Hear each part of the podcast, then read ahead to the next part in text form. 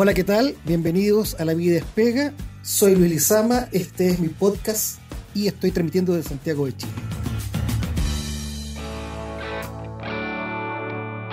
Es sabido que la segunda vuelta para elegir al presidente de la República del Brasil, realizada el pasado 30 de octubre, ha resultado al triunfador el que fuera presidente en dos oportunidades anteriores, Lula da Silva.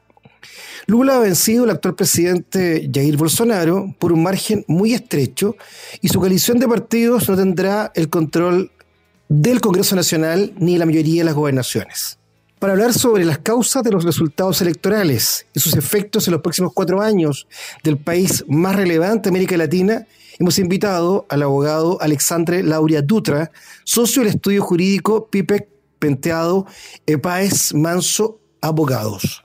Alexandre, te agradecemos haber aceptado nuestra invitación. Hola Luis, primero me gustaría agradecerle por la invitación y decir que es un honor para mí participar en este podcast para aclarar algunas cosas sobre el ambiente político y también el escenario legal que se espera en Brasil. Bien, pues Alexandre, muchas gracias. La pregunta más relevante de todas es cómo se explica el triunfo de Lula da Silva sobre Jair Bolsonaro por solo 1.8 puntos de diferencia en la segunda vuelta electoral. Bueno, Luis, creo que la ausencia de otro líder político carismático y popular que pudiera oponerse al presidente Jair Bolsonaro, a mi juicio fue el responsable de una unión de fuerzas políticas y sociales nunca antes vista en contra de un presidente en Brasil. Y esto ocurrió porque se pensaba, correctamente o no, eh, no lo sabemos, que él podría representar un riesgo para la democracia en Brasil, sea por su origen militar, sea por sus declaraciones polémicas y críticas al sistema electoral y otras instituciones como al Supremo Tribunal Federal. Creo que el miedo entonces permitió la formación de una gran alianza que ha resgatado uh, de las cenizas el único líder político que podía oponerse de verdad a esa supuesta amenaza a la democracia, permitiendo el renacimiento de la antítesis a este personaje, que es el otro conocido personaje, el expresidente Lula. En esa gran alianza, Luis, estaban incluidos casi todos los políticos de la oposición, la prensa, gran parte de la sociedad e incluso de forma no explícita el Supremo Tribunal Federal.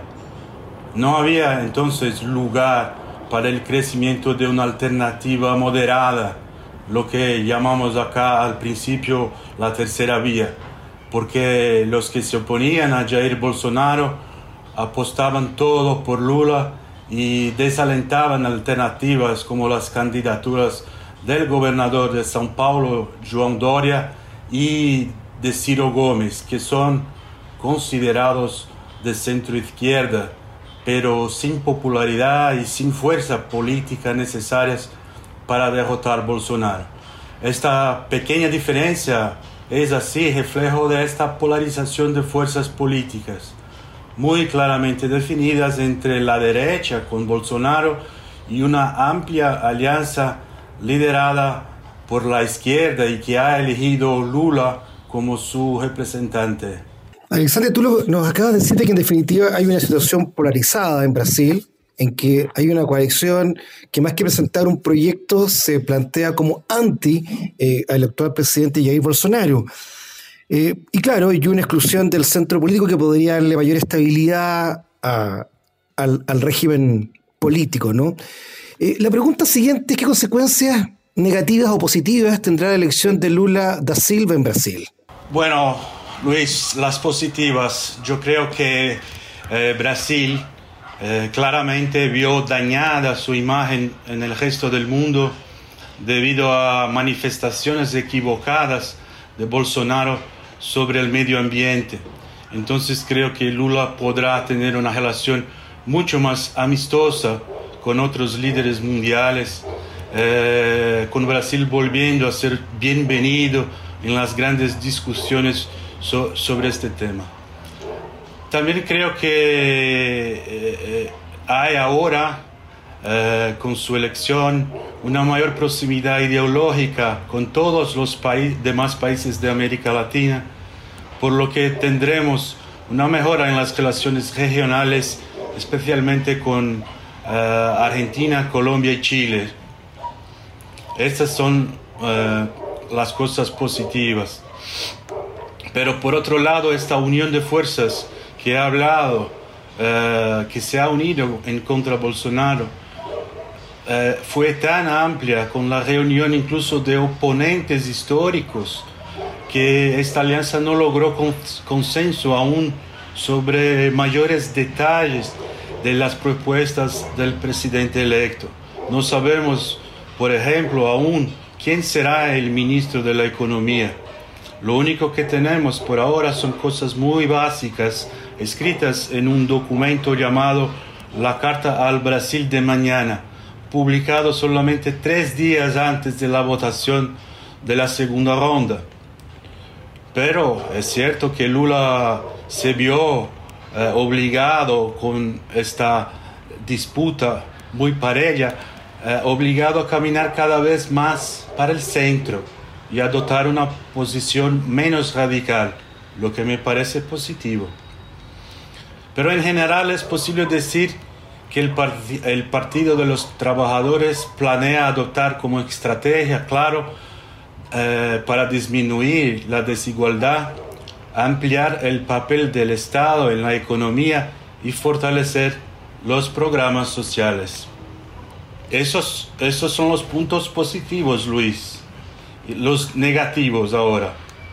Yo creo que eh, como todos saben, en 2016 se ha producido en Brasil una ruptura de, tras 14 años del Partido de los Trabajadores en el poder.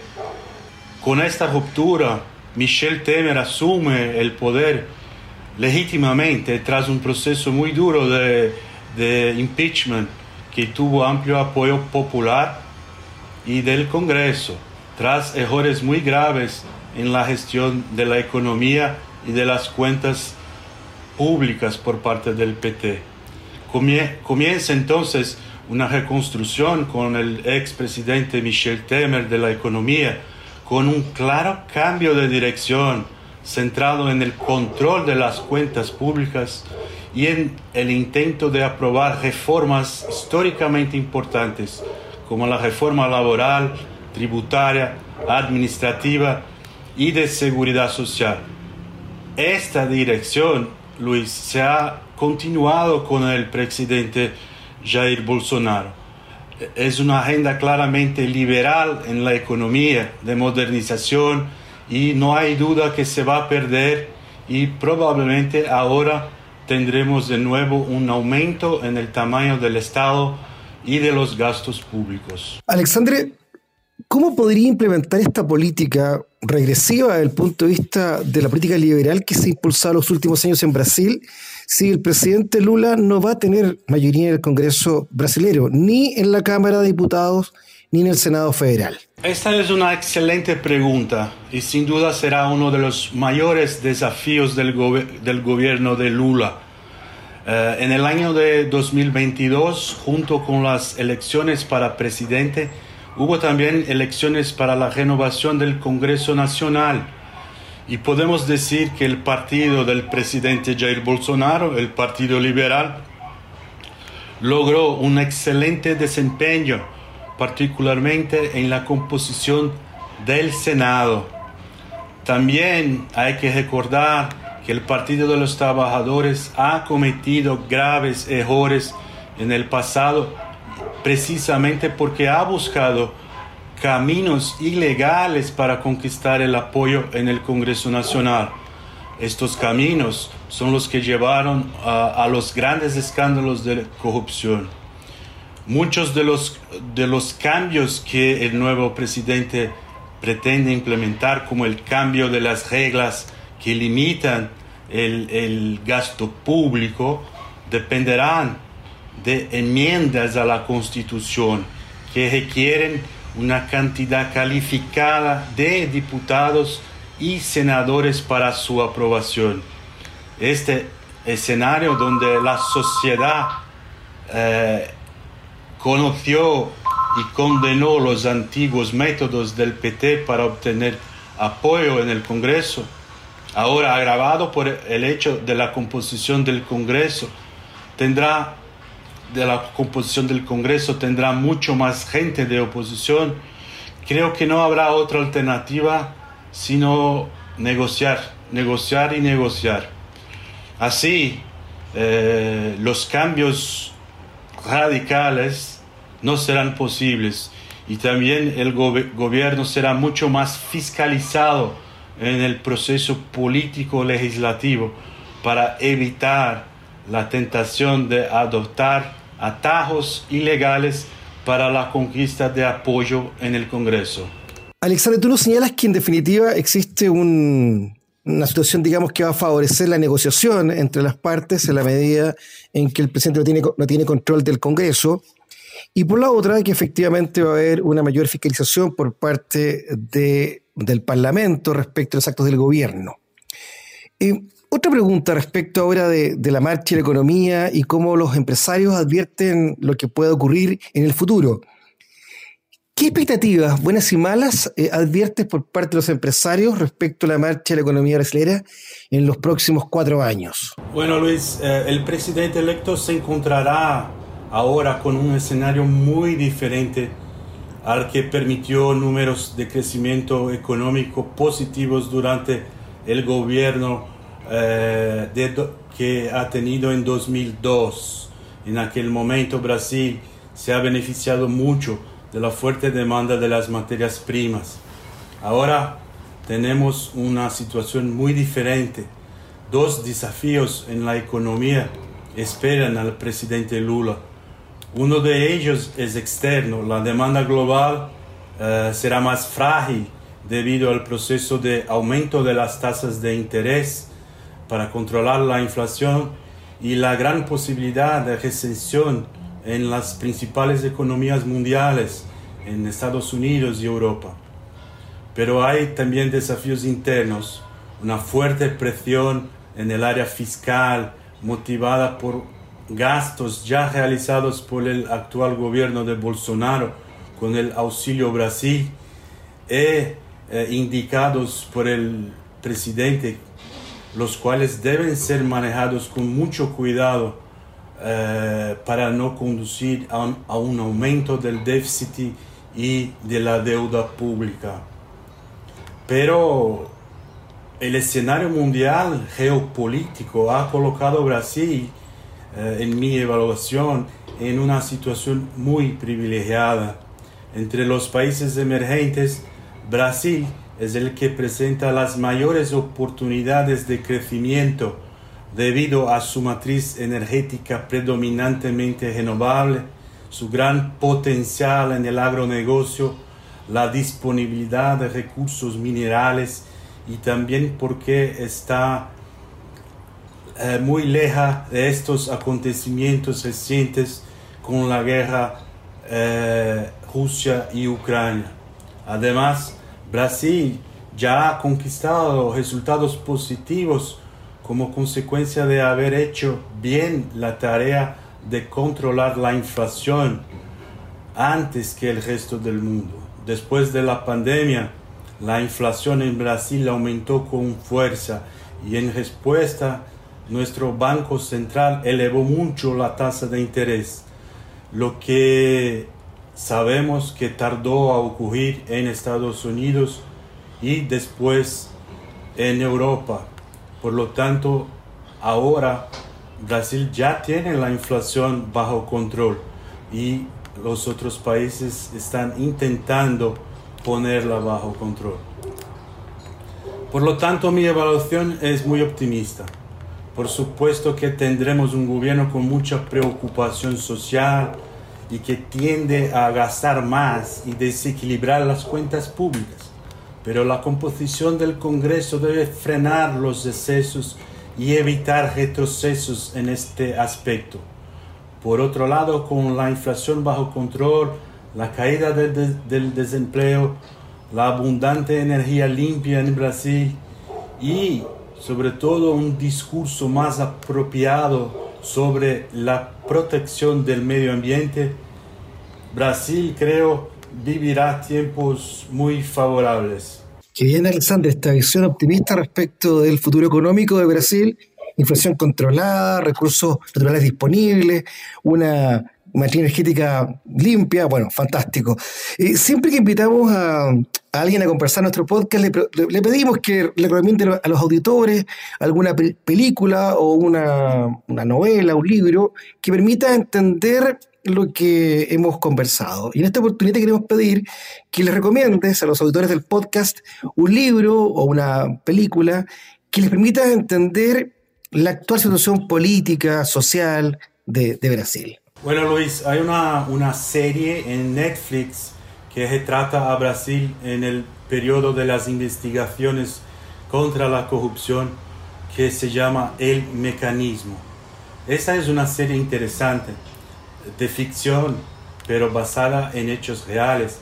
Eh, y es muy interesante porque eh, fue cambiando a medida que los hechos también fueron cambiando. Así no es una serie que solo muestra el lado hermoso de la lucha contra la corrupción, también muestra los desafíos y el contraataque del sistema. Es, eh, se llama El Mecanismo. Y hay también un libro eh, que muy interesante sobre, sobre los últimos acontecimientos en Brasil que se puede comprar en Amazon. Se llama ¿A dónde va la política brasileña? Un breve ensayo sobre la crisis de representación.